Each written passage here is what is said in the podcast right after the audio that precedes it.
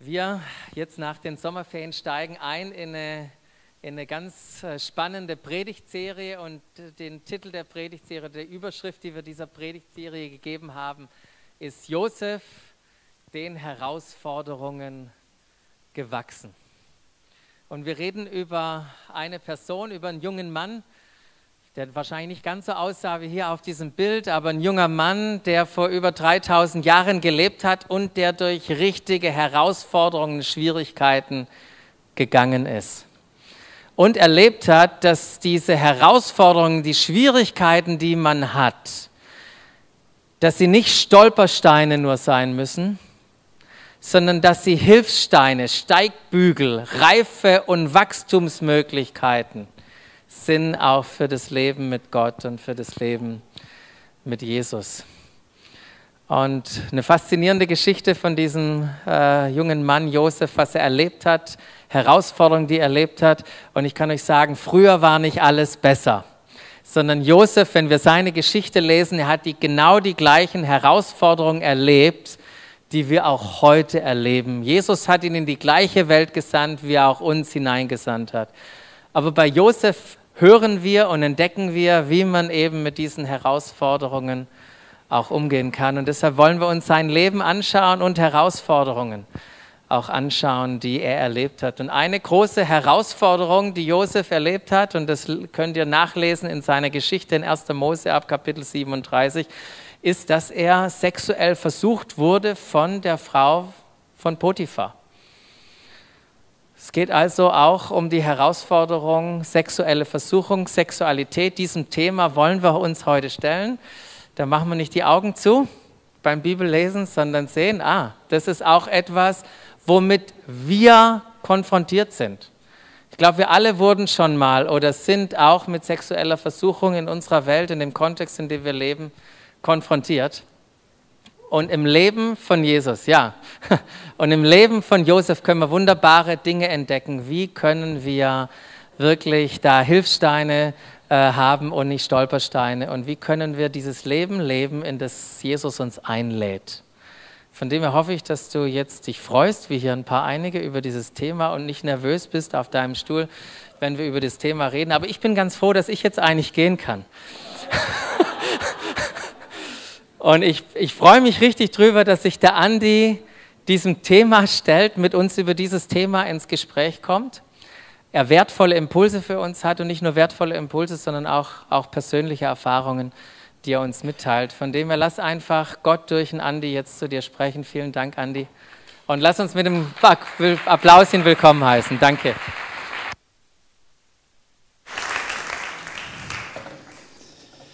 Ja, vielen Dank, lieber Basti. Ähm, vor einigen Wochen habe ich auf die Anfrage, ob ich mal eine Predigt über Josef halten könnte, relativ unbedarft zugesagt. Und äh, ohne zu wissen, was da heute auf mich wartet. Aber somit wird meine Herausforderung heute, an der ich wachsen darf, gleich eine zweifache sein. Das eine ist, äh, euch noch mal ein bisschen mit reinzunehmen in die Josefsgeschichte und äh, hinführen auf das Thema heute. Das ist relativ einfach. Ich glaube, das kriege ich hin. Die zweite ist natürlich noch mal ein bisschen spannender ähm, uns eben gleich zum Auftakt mit dieser ganz besonderen Versuchung und Herausforderung in seinem, im Leben von Josef zu konfrontieren. Und äh, das Thema Versuchung und auch insbesondere sexuelle Versuchung, wie der Basti schon gesagt hat, da drucken sich manche Pastoren immer ganz gerne ein bisschen weg. Ähm, das gehört nicht jeden Sonntag irgendwie ins Predigtrepertoire. Ähm, für mich war das auch die Herausforderung, wo fängst du an, wo hörst du auf, was ist wichtig, was ist nicht wichtig. Ich hoffe, dass ich da heute einfach ein paar wichtige Dinge an euch weitergeben kann, wo ich mir auf alle Fälle sicher bin und da freue ich mich drüber, das könnte auf alle Fälle dem Aufmerksamkeitslevel zugutekommen. Und deswegen lasst euch ja wirklich damit reinnehmen und ihr dürft gespannt sein. Und vielleicht vorneweg gleich die Bemerkung. Ähm, ich werde heute, biologisch bedingt, verstärkt die männliche Perspektive einnehmen bei dem Thema. Und falls du biologisch bedingt eine andere Perspektive, die weibliche in dir tragen solltest, oder du sagst, boah, sexuelle Versuchung, das ist für mich eigentlich kein Thema, ist das gut. Aber vielleicht hilft dir das heute trotzdem, etwas auch für dich mitzunehmen auf der Ebene und für die Ebene, auf der du in deinem Leben immer wieder herausgefordert bist. Ja, Jesus, und ich bitte dich jetzt wirklich von ganzem Herzen, dass du unsere Herzen öffnest, dass du hineinredest zu uns, Heiliger Geist. Und ich weiß, dass du für den einen oder anderen heute echt was, was hast, was echt auch Leben verändert. Und das bitte ich dich, dass das heute Morgen geschieht. Und dass du dein Wort dazu gebrauchst, dass wir frei werden, dass wir den Herausforderungen gewachsen sind und dass du dich durch uns verherrlichen kannst. Amen. Ja, tauchen wir also erstmal kurz zur Erinnerung in das Leben von Josef und seine Familie, seiner Familie ein. Ihr wisst es wahrscheinlich alles. Äh, Josefs Uropa hieß Abraham und der hatte von Gott vor etwa 4000 Jahren übrigens ähm, eine ganz besondere Verheißung empfangen, nämlich dass durch seine Nachkommen alle Völker auf Erden gesegnet werden. Und deswegen sind wir übrigens auch hier ähm, nur falls du es noch nicht gewusst hast, nämlich weil diese Verheißung tatsächlich durch Jesus vollumfänglich äh, ja, in Erfüllung gegangen ist. Josefs Vater, Jakob, der hatte vier Frauen. Eigentlich wollte er nur eine, nämlich Rahel. Bekam er dann von seinem Schwiegervater in der Hochzeitsnacht gleich mal sein, deren ältere Schwester untergejubelt. Und trotzdem blieb Rahel die eigentliche Liebe von Josef. Hatte aber ein Problem, sie war zunächst unfruchtbar. Und deshalb entwickelte sich so mit ihrer Schwester ein regelrechter Geburtenwettstreit. Aufgrund dessen Jakob dann auch noch deren Mägde, die beiden Mägde von den, die Mägde von den beiden als Nebenfrauen aufs Auge gedrückt bekam. Der war also gut beschäftigt, der Mann. Aber Gott hatte schließlich Erbarmen mit Rahel. Und so kam Josef als erstes Kind von Rahel und insgesamt elfter Sohn von ähm, Jakob auf die Welt. Die Geburt ihres zweiten Sohnes hat Rahel dann einige Jahre später nicht überlebt. Und so ist Josef tatsächlich ohne seine leibliche Mutter mehr oder weniger aufgewachsen. Allerdings, er war der Erstgeborene von Papas Lieblingsfrau und deshalb auch Papas Lieblingssohn. Und wie wir alle vermutlich wissen, hat Papa Jakob das auch immer wieder mal deutlich zum Ausdruck gebracht, insbesondere durch so einen schönen besonders, besonderen Maßanzug, den er Josef extra anfertigen ließ. Und zudem wurde Josef auch schon von klein auf von seinem Vater als Spitzel eingesetzt, um regelmäßig Bericht zu erstatten, wenn die älteren Brüder mal wieder über die Stränge geschlagen haben, und das haben die öfters mal. Josefs Petzerei und die vielen Sonderbehandlungen, seines Vaters, die förderten nicht gerade die Zuneigung seiner Brüder, das könnt ihr euch vorstellen, sondern zwangsläufig deren Neid und deren Eifersucht.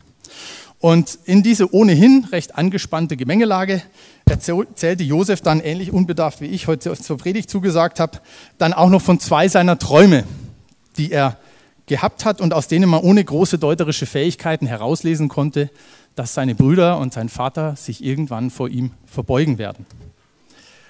Ja, eines Tages ähm, waren die Brüder ähm, mal wieder etwas weiter weg und haben die Schafe gehütet.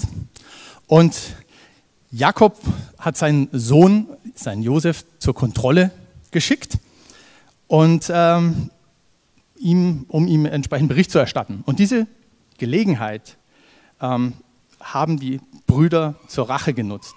Statt ihn aber, wie zunächst beabsichtigt, zu töten, haben sie ihn als, Sklave an eine zufällig vorbeikommende Karawane verkauft, die auf dem Weg nach Ägypten war. Und in Ägypten begab es sich, dass Josef als junger Mann in das Haus des Obersten der Leibwache, des Pharao, wie Basti schon gesagt hat, Potiphar, gekommen ist. Und Gott sorgte dafür, dass alles, was Josef bei ihm in die Hand nahm, dass das gelang. Und es dauerte deshalb nicht lange, bis der Potiphar tatsächlich seinen kompletten Hausstand in die Verantwortung von Josef übergeben hat. Und nun passiert Folgendes, und wir tauchen ein in 1. Mose 39 nach einer etwas modernen Übersetzung. Ich gehe ein bisschen auf die Seite, dann könnt ihr das richtig lesen. Von da an segnete, Herr, segnete der Herr Potiphar und ließ ihm, Josef zuliebe, gut geben. Die Arbeiten im Hause waren erfolgreich, es gab eine gute Ernte und die Viehherden vergrößerten sich. Potiphars Vertrauen wuchs. Er ließ Josef freie Hand und kümmerte sich selbst um nichts mehr, außer um seine eigenen Speisen. Und kleine Randbemerkung kommt dann, Josef sah sehr gut aus. Darum hatte auch Potiphars Frau ein Auge auf ihn geworfen. Schlaf mit mir, forderte sie ihn auf. Aber Josef weigerte sich und sagte, du weißt doch, mein Herr braucht sich im Haus um nichts zu kümmern. Alles hat er mir anvertraut. Ich habe genauso viel Macht wie er. Nur dich hat er mir vorenthalten, weil du seine Frau bist. Wie könnte ich da ein so großes Unrecht tun und gegen Gott sündigen? Aber Potiphars Frau, wie die Frauen so sind, ließ nicht locker. Ihr könnt mir rausstreichen dann. Tag für Tag, Tag für Tag redete sie auf Josef ein. Er aber hörte nicht darauf und ließ sich nicht von ihr verführen. Eines Tages kam Josef ins Haus, um wie gewöhnlich seine Arbeit zu tun. Von den Sklaven war gerade niemand sonst anwesend. Da packte sie ihn am Gewand. Komm mit mir ins Bett, drängte sie. Josef aber riss sich los und floh nach draußen. Potiphas Frau schrie auf, rief nach ihren Dienern und zeigte ihnen Josefs Gewand. Seht, rief sie, mein Mann hat uns einen Hebräer ins Haus gebracht, der jetzt mit uns umspringt, wie er will. Er wollte mich vergewaltigen, aber ich habe laut geschrien. Und da lief er schnell davon. Doch dieses Gewand hat er bei mir zurückgelassen. Sie behielt Josefs Gewand und wartete, bis ihr Mann nach Hause kam. Ihm erzählte sie dieselbe Geschichte und hielt ihm vor. Dieser hebräische Sklave, den du da ins Haus gebracht hast, kam zu mir und wollte seinen Spaß mit mir haben. Als ich laut zu schrien anfing, ließ er von mir ab und rannte hinaus. Doch sein Gewand blieb bei mir liegen. Schau her. Als Potiphar das hörte, geriet er in Zorn und ließ Josef in das königliche Gefängnis werfen. Aber der Herr hielt weiterhin zu Josef. Und wie Gottes Festhalten dann an Josef konkret aussah, das beleuchten wir dann in den nächsten beiden Sonntagen etwas genauer. Jetzt konzentrieren wir uns tatsächlich auf Josef und auf Potiphars Frau, die ja schließlich das heute, heutige Thema verkörpert, nämlich die sexuelle Versuchung. Was hat Josef dazu fähig gemacht, der Versuchung zu widerstehen? Obwohl er tatsächlich ja auch nur einen Bruchteil der göttlichen Offenbarung hatte, die uns durch Jesus und durch den Heiligen Geist gegeben ist. Oder anders gefragt, was können wir denn von Josef lernen, um Versuchungen in unserem Leben zu widerstehen?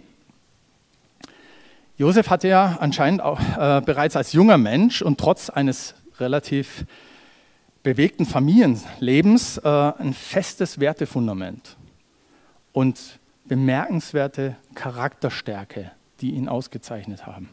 Und das möchte ich anhand des eben gelesenen an fünf Grundüberzeugungen festmachen, die ich jeweils in kurzen Stichpunkten mal beschreiben will. Die erste Grundüberzeugung, Josef war sich bewusst, sexuelle Sünde zerstört Vertrauen. Und zwar in alle Richtungen. Josef hatte die tiefe Überzeugung, dass er Potiphars hart erarbeitetes Vertrauen verlieren würde und verraten würde und damit im Endeffekt ja, die Beziehung zu ihm zerstören würde. Was heißt das für uns?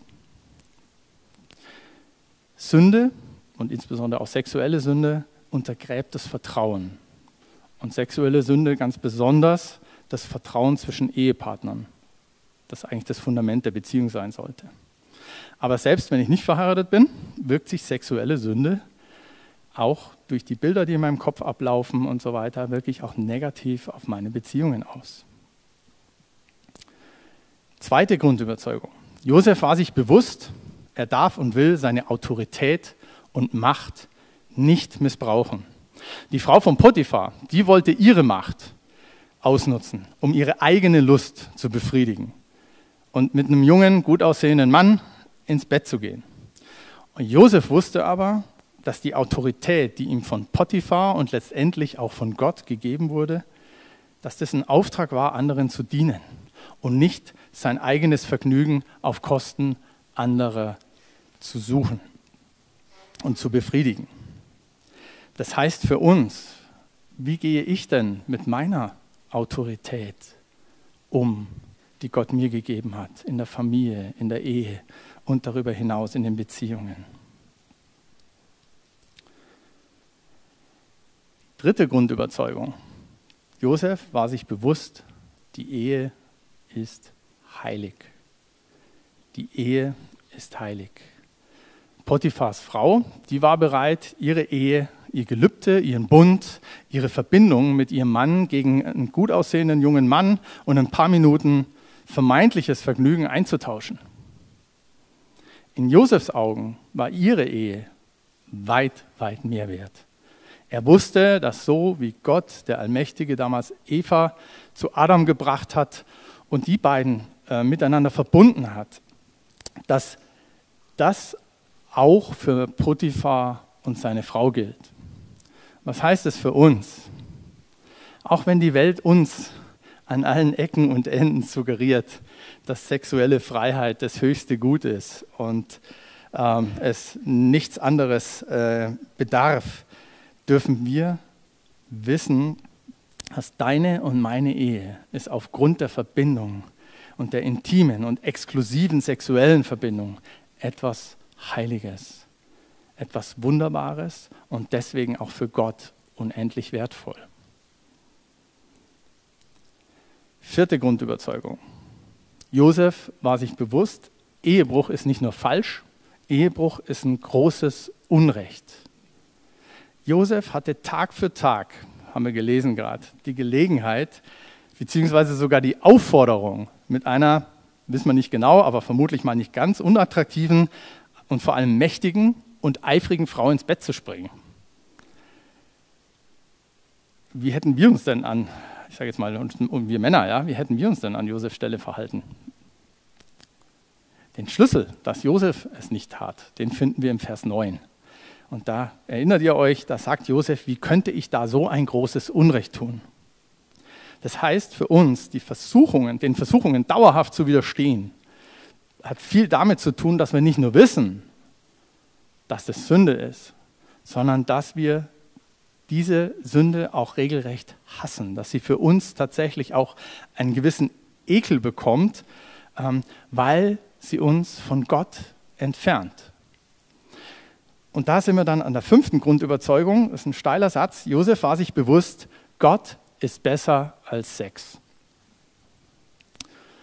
Josef setzt der Aufforderung von Potiphas Frau, das sind wir wieder in Vers 9, die Frage entgegen, wie kann ich denn dieses große Unrecht tun und gegen Gott sündigen? Josefs Beziehung zu Gott war ihm wichtiger als alles andere. Und deshalb floh er auch von der Versuchung weg. Man kann sagen, wirklich in die Arme Gottes, ließ sogar seinen Mantel zurück der dann letztendlich so als vermeintliches Beweisstück sogar gegen ihn äh, verwendet worden ist. Was heißt es für uns? Und ich glaube, das ist wichtig. Wenn ich, wenn ich Gott und die mit ihm verbundene tiefe und, und dauerhafte Liebe in meinem Leben erfahren habe und Jesus wirklich kennengelernt habe, dann verliert Ehebruch und dann verliert sexuelle Sünde ihre Verführungskraft. Und ich möchte euch auch ganz bewusst das auch euch Singles zusprechen, wenn welche hier sind, ja? die vielleicht das Gefühl haben, boah, da komme ich zu kurz, ähm, beziehungsweise da verpasse ich irgendwie etwas Besonderes. Auch Gott sorgt vollumfänglich für uns. Das gilt für jeden von uns. Und er sorgt für unsere innersten und intimsten Bedürfnisse und nicht ein Ehepartner.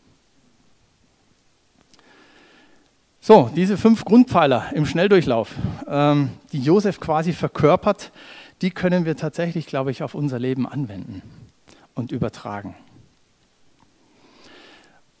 Worauf ich jetzt eingehen will, ist, was mir da auch noch im Herzen, auf dem Herzen lag in der Vorbereitung, war die Frage, warum ist es denn so wichtig, letztendlich jeder Art von Versuchung, aber auch speziell sexueller Versuchung zu widerstehen? Und zunächst einmal habe ich das auf dem Herzen und halte es für wichtig, dass, man sich, dass wir uns der Auswirkung bzw. der Bedeutung von Sünde und insbesondere auch von sexueller Sünde bewusst sind. Und wenn wir im Alten Testament und in Gottes Geschichte mit dem Volk Israel so ein bisschen weiterlesen, da wird deutlich, es gab drei Arten von Sünden, die nicht dadurch einfach erledigt waren, dass einmal im Jahr der hohe Priester die Sünden des Volkes auf den Sündenbock gelagert hat und den in die Wüste gejagt hat, also stirbt. Das waren Mord, Okkultismus und Ehebruch. Hier war die unmissverständliche Aufforderung von Gott, die Personen, die das taten, unmittelbar zu töten.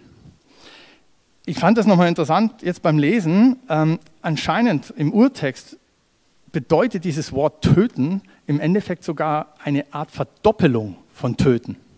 Und da haben wir im Deutschen ein bisschen ein Problem, das richtig zu übersetzen. Deswegen heißt es immer, wer dies tut, muss unbedingt sterben. Oder wer dies tut, muss unbedingt getötet werden. Es ist anscheinend wirklich von Bedeutung. Diese Art von Sünde hat mehr Auswirkungen als manch anderes. Wir lesen in Matthäus 5, und das im Neuen Testament, ähm, wo Jesus nochmal etwas bezüglich Ehebruch und sexueller Sünde sagt. Und äh, ihr kennt die Stelle sicherlich alles, alle, ähm, aber da legt er die Messlatte nochmal ganz gewaltig nach oben zu diesem Thema. In Matthäus 5, Vers 28 sagt er, ich aber sage euch, jeder, der eine Frau mit begehrlichem Blick ansieht, hat damit in seinem Herzen schon Ehebruch mit ihr begangen. Also Jesus macht uns damit klar, dass das Problem nicht erst mit der physischen Handlung beginnt, sondern bereits weit vorher, nämlich in mir, mit meinem Begehren und in meinen Gedanken. Und das betrifft übrigens auch alle anderen Versuchungen. Die Ursache ist im Endeffekt eigentlich immer mein Begehren und das, was in mir abläuft. Kurze Zwischenfrage vielleicht mal.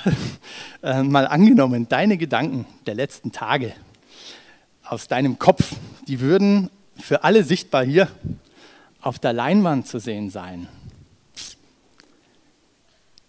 Was könnten wir denn da anschauen? Wäre sicher interessant, oder?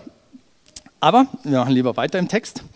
Ähm, genauer im Alten Testament, denn dort finden wir auch ein Buch, das die Thematik des Ehebruchs beziehungsweise von sexueller Sünde auf äußerst bildliche Weise aufgreift. Und der Autor dieses Buches, Entschuldigung, der beschreibt darin die sexuelle Sünde als eine Ehebrecherin, die ihr Haus verlässt und äh, sich auf die Suche nach ihrem Opfer macht. Das Buch, was Sie meinen, ist das Buch der Sprüche. Manche von euch kennen das.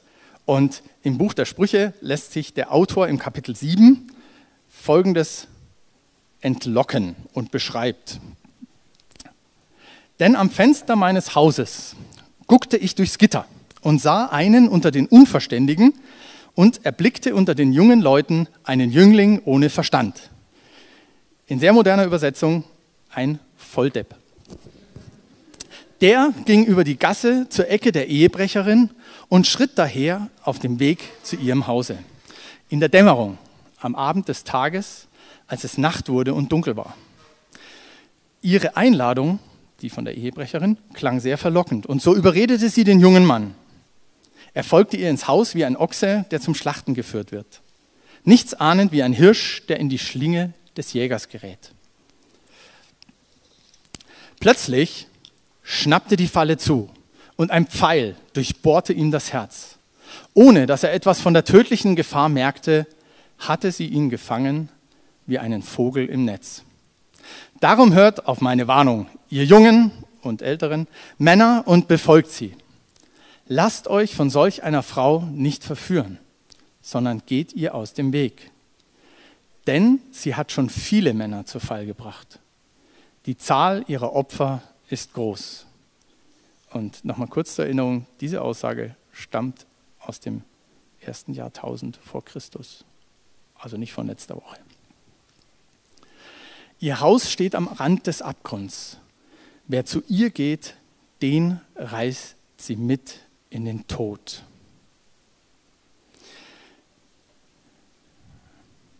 Ich weiß nicht, wie es euch geht, aber ich finde das ein sehr eindrückliches Bild. Und das möchte ich jetzt auch nochmal hier auf der Bühne veranschaulichen.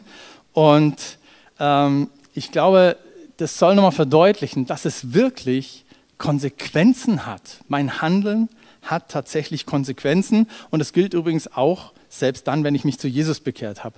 Und meine Frau Beate dürfte noch einen kurzen Applaus geben, die hat mir mit ihrer Kreativität geholfen, das auch jetzt nochmal hier darzustellen. Wir müssen noch ein kleines bisschen ähm, rüberziehen, dass wir von. Genau. Ja, der junge Mann, ihr könnt euch auch, wie gesagt, als Frauen gerne angesprochen fühlen oder auch als ältere Männer, den habe ich hier mal bildhaft dargestellt mit diesem Vogel. Ja. Der begibt sich wissentlich auf die Straße der Versuchung bzw. der Ehebrecherin. Bildhaft dargestellt mit diesem Meisenknödel. Jetzt könnt ihr sagen, Versuchung für Männer, da müssten mindestens zwei Meisenknödel hängen, aber ähm, hier haben wir auch noch ein bisschen Netzstrumpf oder sowas, ja, also ihr versteht das. Genau. Also, der Vogel begibt sich wissentlich und willentlich auf den Weg der Straße der Ehebrecherin. So, und was passiert? Wenn man so will, das wollte ich noch sagen, im Endeffekt, das ist wie wenn du als Mann hier sagst, okay, ich mache mein Handy auf, ich mache meinen Laptop auf und dann gucke ich mir mal irgendwie im Internet ein paar Seiten an oder wie auch immer und lass mich da entsprechend treiben. Und was passiert? Der Vogel geht in die Falle, geht ins Netz und hängt fest. Was ist die Folge? Die Folge ist nicht die Erfüllung tiefster Bedürfnisse oder Sehnsüchte, sondern die Folge ist tatsächlich ähm, der Tod, wie wir gerade gelesen haben. Den reißt sie mit in den Tod. Und das Interessante ist, dass dieses Wort Tod eigentlich von der Bedeutung her mehr Richtung Feind des Lebens ausgerichtet ist. Und ich würde deswegen sagen, hier geht es wirklich um deinen geistlichen Tod. Es geht um deinen und meinen geistlichen Tod. Sexuelle Sünde, die dich umfängt, die belastet im Endeffekt deine Beziehung zu Gott, die belastet deine Beziehung zu Jesus, die belastet deine Beziehung zum Heiligen Geist und natürlich auch deine Beziehungsfähigkeit zu anderen Menschen. Und als Ehepartner insbesondere auch äh, zu meiner Frau, ähm, wenn ich entsprechend verheiratet bin. Sexuelle Sünde verhindert also, dass ich wirklich frei bin und in meiner tatsächlichen Bestimmung leben kann. Und so wie der Vogel jetzt hier im Netz festhängt, ähm, will Gott eigentlich was ganz anderes, nämlich er will ihn in die Bestimmung bringen, nämlich dass er fliegen kann. Im Neuen Testament finden wir von Paulus auch noch mal ein paar wichtige Hinweise und Aufforderungen zu dem Thema. Und ich habe da nur einen kleinen Ausschnitt mitgebracht. Aus es an die Thessalonicher schreibt er, Gott will, dass ihr ein geheiligtes Leben führt. Dazu gehört, dass ihr euch von aller sexuellen Sünde fernhaltet. An die Korinther schreibt er, lasst euch unter keinen Umständen zu sexueller Unmoral, Luther übersetzt es mit Hurerei, verleiten. Was immer ein Mensch für Sünden begehen mag, bei keiner Sünde versündigt er sich so sehr an seinem eigenen Körper wie bei sexueller Unmoral. Ich habe mir nur überlegt, warum betont Paulus das so besonders? Ich glaube einfach, weil er ja auch beschreibt, dass der Körper, unser Körper ist auch der Tempel des Heiligen Geistes.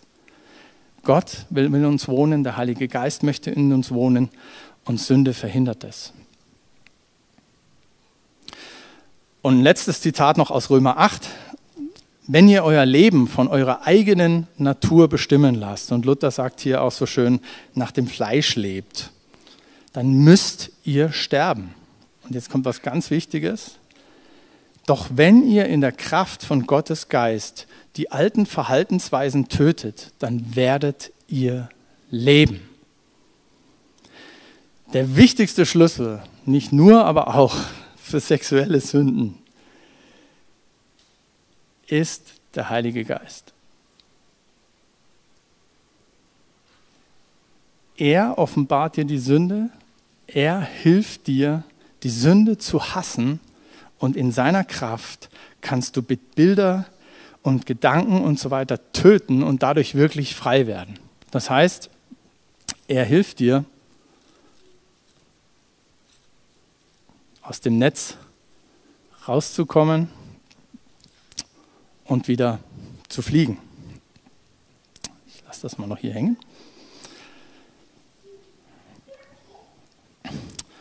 Und neben dem Heiligen Geist ist für mich ein weiterer wichtiger Schlüssel unser Jahresthema. Wer weiß es noch? In Liebe verwurzelt und gegründet. Wir wissen das, Jesus hat durch seinen stellvertretenden Tod und durch seine Auferstehung jeglicher Sünde die Macht genommen, auch der sexuellen Sünde. Und sein Blut hat für alle Schuld bezahlt und auch für sexuelle Sünden. Das ist eine wunderbare Nachricht und die wunderbare Nachricht letztendlich für uns. Aber wir wissen ja inzwischen, dabei bleibt es nicht ganz, ähm, denn wir haben von Jesus ja ein neues Gebot erhalten, nämlich liebt einander so, wie ich euch geliebt habe.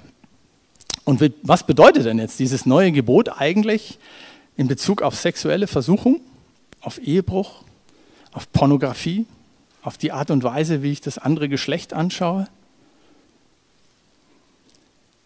Kurz zusammengefasst, ich glaube, das bedeutet, dass ich widerstehe und entsprechendes Verhalten vermeide, weil Handlungen, die meinen Ehepartner oder andere Personen, die Gott geschaffen hat, entehren, nicht Gottes Liebe entsprechen. Und weil Handlungen, die Integrität, solche Handlungen die Integrität meiner Beziehungen untergraben. Und ich vermeide diese Dinge auch, weil ich mich von Gott zutiefst geliebt weiß. Und weil meine erste Priorität das Wohl des anderen Menschen ist und nicht meine egoistische Begierde. Versuchung begegnet dir und mir immer auf der Ebene der Lust.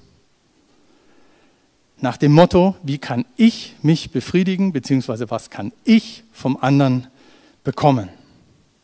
Und in Liebe verwurzelt und gegründet zu sein, bedeutet dagegen nicht mehr die Lust, sondern die Liebe bestimmt mein Leben. Wie kann ich den anderen ehren? Wie kann, was kann ich geben, damit dem anderen geholfen wird, damit der andere gesegnet ist? Das ist eine andere Perspektive, eine komplett andere. Und vielleicht noch eine kurze Ergänzung, die mir auf dem Herzen lag, nochmal für euch, für die jüngere Generation. Was bedeutet denn das neue Gebot, dieses neue Gebot eigentlich für das Thema Sex vor der Ehe? Es wird ja selbst in frommen Kreisen immer wieder argumentiert, ist mir schon immer wieder begegnet, wir beabsichtigen ja zu heiraten und wir machen das ja einvernehmlich. Und wo ist das Problem? Ich habe ein paar interessante Sätze gelesen und ein paar Dinge, die, wo ich merke, ja, das trifft den Kern und auch das, was, was äh, wir jetzt hier mit dem neuen Gebot auch ähm, gehört haben. Einvernehmlichkeit ist kein Argument für oder gegen was. Und etwas provokativ ausgedrückt, Einvernehmlichkeit und schlechtes Urteilsvermögen, das geht sehr häufig Hand in Hand. Und die Messlatte auf einvernehmlich zu legen, bedeutet die Messlatte tief zu legen. Viel tief, sehr tief und viel tiefer als Jesus das eigentlich gemacht hat. Und ich behaupte mal, dass hierfür fast immer egoistische Sehnsüchte und, und oder ein vermeintlicher Mangel die eigentliche Triebfeder sind. Für uns Männer ist das tendenziell die weibliche Attraktivität, das Körperliche und so weiter, wo wir bei einer Frau anspringen und für euch Frauen vermutlich eher so die emotionale Ebene, wo man auf der Suche ist nach Geborgenheit, nach Annahme. Ähm, aber wichtig in diesem Zusammenhang ist es zu beachten, Intimität wird nicht angetrieben durch Erfahrung, sondern durch Exklusivität. Intimität wird durch Exklusivität angetrieben und nicht durch Erfahrung. Oder anders ausgedrückt, Sex vor der Ehe raubt der Person, der anderen Person ihre Fähigkeit zu dieser Exklusivität. Und es raubt dir, wenn du davon betroffen bist, und dem zukünftigen Partner die Geborgenheit und die Sicherheit, die dadurch entsteht, dass beide um diese Ausschließlichkeit ihrer Beziehung wissen. Und deshalb ist Sex vor der Ehe Sünde, weil es dem Menschen schadet, den Gott geschaffen hat und für den Jesus gestorben ist. So, seid ihr noch da? Gut, ich brauche jetzt einen kurzen Schluck, weil jetzt möchte ich ein bisschen praktischer werden. Das habe ich erwartet. Aber vermutlich nicht das, was ihr jetzt denkt oder erhofft habt, sondern, Basti hat schon kurz angedeutet, ich möchte euch aus meinem eigenen Leben erzählen. Und äh, in der Vorbereitung hat Gott mich gefragt, ob ich bereit wäre, das auch hier auf der Bühne zu tun. Und ich sage ganz ehrlich, vielleicht auch verständlich, das fiel mir nicht ganz so leicht. Äh, und da habe ich mit dem Herrn auch ein bisschen gerungen in der Vorbereitung. Aber ich habe trotzdem den Eindruck gehabt, dass der eine oder andere von euch tatsächlich heute Morgen sich darin wiederfinden wird. Und mein Gebet ist wirklich, dass es dir hilft, dadurch auch in dir selber eine Veränderung anzustoßen. Und ich habe auch die Genehmigung von meiner Frau bekommen. Vielen Dank an der Stelle. genau, also ich bin, wie ihr gerade gehört habt, inzwischen seit mehr als 27 Jahren verheiratet. Wirklich sehr glücklich und spannend. Beides. Und warum spannend, das werdet ihr gleich erfahren. Ich habe mich mit elf Jahren zu Jesus bekehrt und ähm, hatte viele tolle Menschen, die mich da auch begleitet haben, auch in dem, zu dem Thema Beziehung. Und so war es, dass Beate wirklich meine erste und einzige Freundin war und wir auch bis zur Ehe wirklich gewartet haben, auch äh, die sexuelle Ebene ins Spiel zu bringen. Aber nun gab es dann doch eine Zeit in meinem Leben, und da war ich bereits verheiratet, da bin ich trotzdem immer wieder mal zum vorhin zitierten Volldeppen mutiert, mutiert indem ich mich auf die Straße von Sprüche 7 begeben habe. Das heißt, ich habe irgendwann angefangen, alle paar Wochen, wenn in mir irgendwie der innere Frust zu groß wurde oder auch der Druck zu groß wurde, dass ich heimlich, ja, wir erinnern uns, Josef und Sprüche 7, dass ich angefangen habe, heimlich immer wieder mal alle paar Wochen pornografische Bilder anzuschauen. Und ich wusste natürlich, dass das ziemlich scheiße ist. Ja? Wir erinnern uns an das Netz. So, ähm, das war mir schon bewusst, dass ich da wieder drin hänge. Mir war aber auch bewusst, und ähm, dass ich Gott um Vergebung beten kann. Und das habe ich auch gleich gemacht und ich habe das auch immer wieder mal vom Freund bekannt und ich habe das auch erlebt, dass der Herr mich auch wieder befreit hat aus dem Netz. Aber trotzdem kam ich nicht wirklich ganz los davon, bis, ja, bis eines Tages mich meine Frau dabei erwischt hat. Und das war, könnt ihr euch vorstellen, für einen Mann ziemlich unangenehm, aber die Sache ist ans Licht gekommen. Und wir haben damals auch uns gegenseitig Vergebung ausgesprochen. Ähm, meine Frau hat mir vergeben und ich habe damals eine Entscheidung getroffen. Und ich habe Beate das Versprechen gegeben, dass ich das ab sofort nicht mehr tun werde. Und dem Herrn sei Dank, seit diesem Tag, und das ist wirklich jetzt schon viele Jahre her, habe ich keine einzige Pornoseite mehr aufgerufen. Und das weiß ich, dass ich das nicht nur aus mir selber kann. Aber ich hatte auch noch ein anderes. Und das war das eigentliche Problem. Und das saß bei mir viel, viel tiefer. Mir war das schon länger bewusst, dass ich in mir einen gewissen Mangel auch an Annahme, an Bestätigung trage. Und die wesentliche Ursache dafür, die habe ich immer an meinem Vater festgemacht. Warum? Weil mein Papa war so ein, ich habe ihn immer, also das beste Wort, was ich für ihn gefunden habe, war gefühlsneutral. Das heißt, ich habe zwar gewusst, dass er mich schon irgendwie lieb hat, aber er hat es, ich habe das nie von ihm gehört, geschweige denn gespürt ähm, oder irgendwie wahrgenommen, dass das tatsächlich so ist. Jetzt kannst du sagen, okay, Andi, wenn das das einzige Problem war, ich habe das ganz anders erlebt, ähm, ich habe sogar noch negative Emotionen zu spüren bekommen, umso wichtiger für dich, dass du jetzt zuhörst. Ähm, das hat sich, also dieser Mangel, den ich in mir trug, der hat sich im Endeffekt noch potenziert durch das, dass ähm, ohne dass es uns beiden, Beate und mir, so richtig bewusst war, dass wir uns in unserer Ehe so im Laufe der Jahre ein bisschen schleichend auseinandergelebt haben, so emotional. Ja, ihr kennt es vielleicht, Kinder, Job. Äh, bei uns kam dann noch der Tod meiner Eltern und dann von deiner Mutter dazu. Ähm, was bei mir zur Folge hatte, dass Beate plötzlich nicht mehr in meinem emotionalen Raum im Herzen war. Der sollte ihr ja eigentlich als Ehefrau gehören.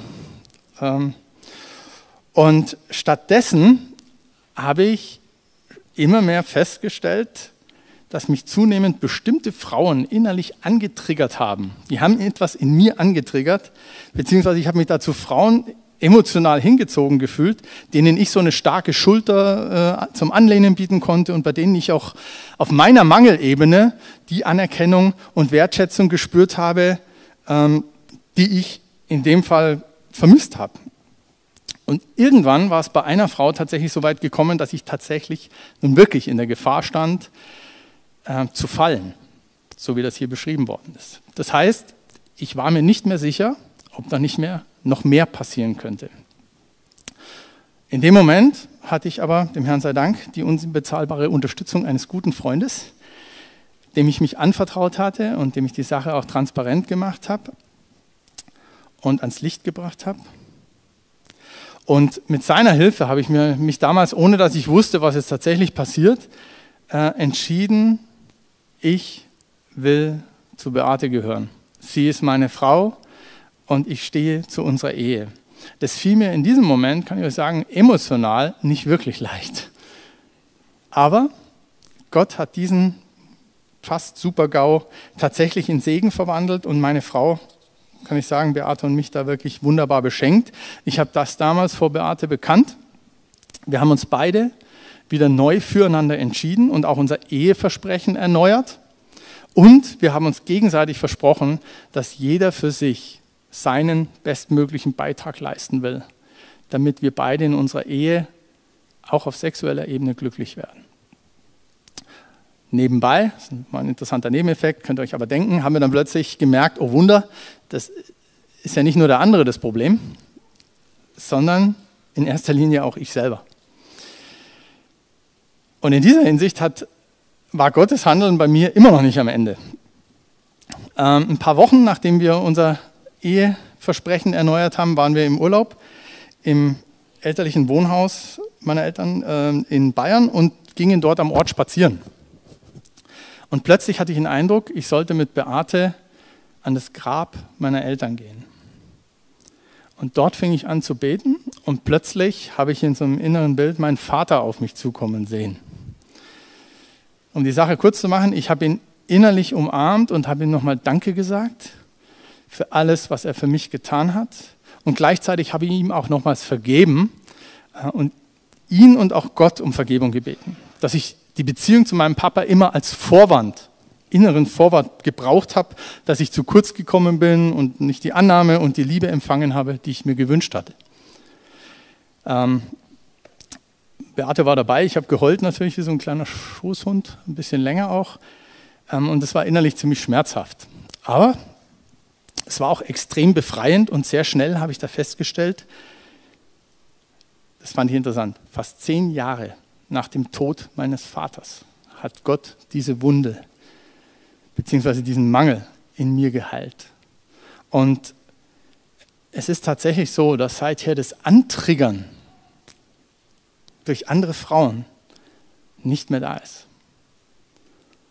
Und natürlich leben, lebe ich und leben wir immer auch noch mit so der einen oder anderen Herausforderung. Ja, aber unsere Ehe hat an Schönheit, an Vertrautheit, auch an Intimität gewonnen, wie ich es mir damals zum Zeitpunkt des fast Super-GAUs eigentlich nie habe vorstellen können. Und dafür bin ich dir, Schatz, und natürlich auch im Herrn unendlich dankbar.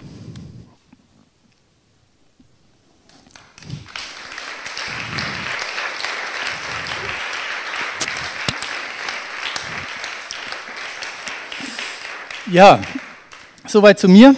Ähm, ein kurzer Einblick in mein Leben und zum Abschluss wollen wir aber nochmal zu Josef zurück und zu uns.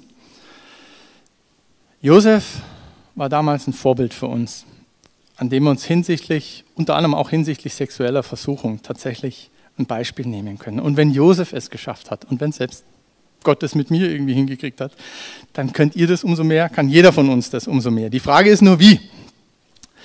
Und ähm, wie kann ich also, wenn ich das zusammenfasse nochmal, was wir jetzt heute so gehört haben, wie kann ich Versuchungen in meinem Leben widerstehen und wie kann ich geistlich frei werden? Und dazu habe ich folgende Gedanken und folgende Empfehlungen, die ich euch weitergeben will. Erstens, widerstehe und notfalls fliehe. Aus der richtigen Motivation heraus. Ja, haben wir gerade, neues Gebot und so weiter. Und wenn du gesündigt hast und im Netz gefangen bist, dann bring es ans Licht. Bekenne deine Schuld und deine Sünde ganz konkret, wirklich konkret, nicht nur allgemein. Das ist, habe ich gemerkt, das ist ganz arg wichtig. Und am besten auch von einem anderen Menschen. Das hilft ungemein. Und gib es in den Tod Jesu. Ja? Nimm sein Blut in Anspruch. Sprich Vergebung aus, da wo es auch notwendig ist wo du verletzt worden bist, wo du noch etwas in dir trägst, was heil werden muss. Und wichtig an der Stelle, für all das bist du verantwortlich. Bin ich, also ich bin nicht verantwortlich für deine Sachen, aber ich bin für meine Sachen verantwortlich. Niemand anders. Ja? Dass das ans Licht kommt und so weiter, das ist deine Sache, das ist deine Entscheidung. Die damit verbundene Freisetzung, die geschieht mit Hilfe des Heiligen Geistes und durch das Blut Jesu. Und ich möchte das nochmal ganz kurz hier, weil das ist mir jetzt in der Vorbereitung nochmal wichtig geworden. Das bedeutet, vor der Versuchung steht das Kreuz.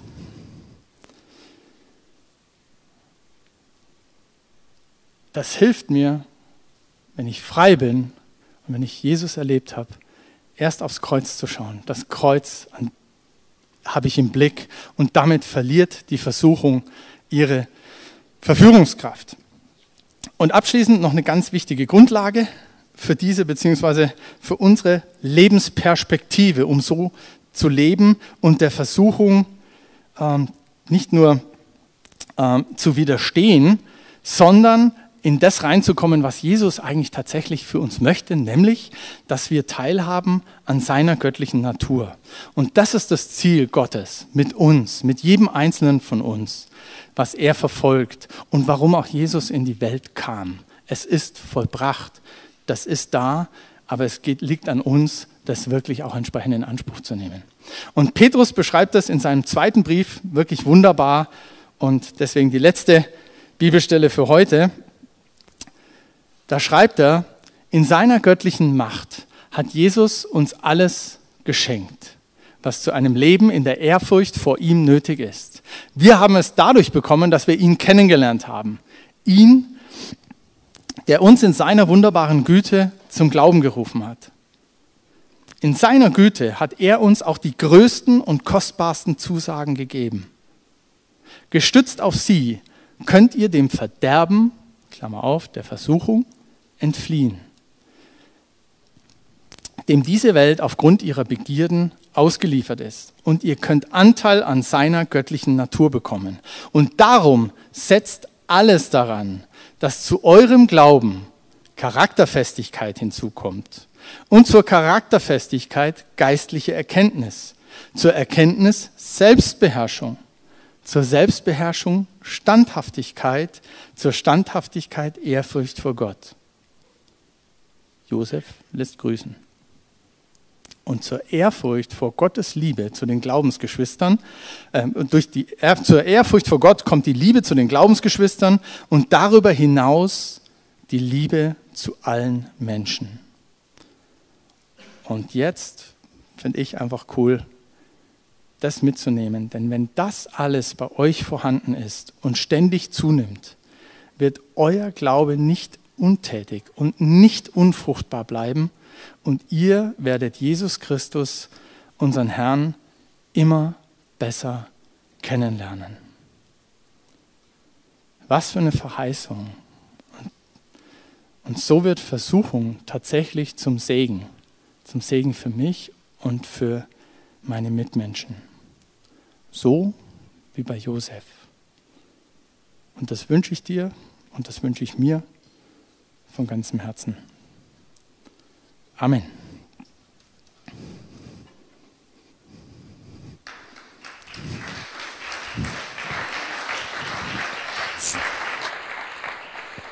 Ja, vielen, vielen Dank, Andi, für die wertvollen Impulse und auch die persönlichen Einblicke in deine Geschichte, in euer Leben. Und ich fand es äh, so klasse, wie wir geendet sind. Weil wir wollten euch heute Morgen nicht nur einfach einen guten Rat mitgeben, ein paar Tipps, sondern wir wollten euch am Ende erinnern an gute Nachrichten. Gute Nachrichten, dass wir wirklich befähigt sind und befreit sind zu einem Leben, was Gott für uns geplant hat. Und da kommen wir nicht nur durch guten Rat hin, sondern wirklich in dem Bewusstsein, dass er uns frei gemacht hat und uns befähigt hat, auch diese Herausforderungen wirklich zu, äh, anzugehen und äh, diese, diese Schwierigkeiten auch zu überwinden, äh, wenn du da drin versucht bist. Aber auch aus der persönlichen Geschichte vom Andi, ich glaube, da können wir ganz, ganz viel mitnehmen. Äh, und hier vielleicht ein, ein, paar Fragen zur Reflexion, die wir, die wir auch äh, haben, wo wir uns kurz Gedanken machen können, jeder für sich persönlich. Ähm, das eine ist wirklich, dass wenn Dinge ans Licht kommen, dass sie ihre Kraft verlieren. Wenn Dinge ans Licht kommen, verlieren sie ihre Kraft. Und ich möchte dich einfach herausfordern, was könnte das vielleicht bei dir sein? Und dann nicht nur Dinge ans Licht zu bringen, sondern wirklich auch hin zu, hin, zu hinterfragen, warum mache ich denn die Dinge? Was treibt mich da an? Wo habe ich mich in einem gewissen Bereich vielleicht nicht füllen lassen von der Liebe Gottes? Wo darf er diese Liebe ausgießen in mein Herz, in mein Leben? Und wo darf ich tatsächlich erleben, wie die Liebe Gottes mein Leben verändert, mich transformiert? Ähm ja, nutze einfach die Zeit. Steffi spielt noch ein, ein, ein, paar, ein paar Momente am, am Klavier und, und mach das Thema persönlich wirklich für dich. Wo kannst du wachsen? Wo kannst du dich herausfordern lassen?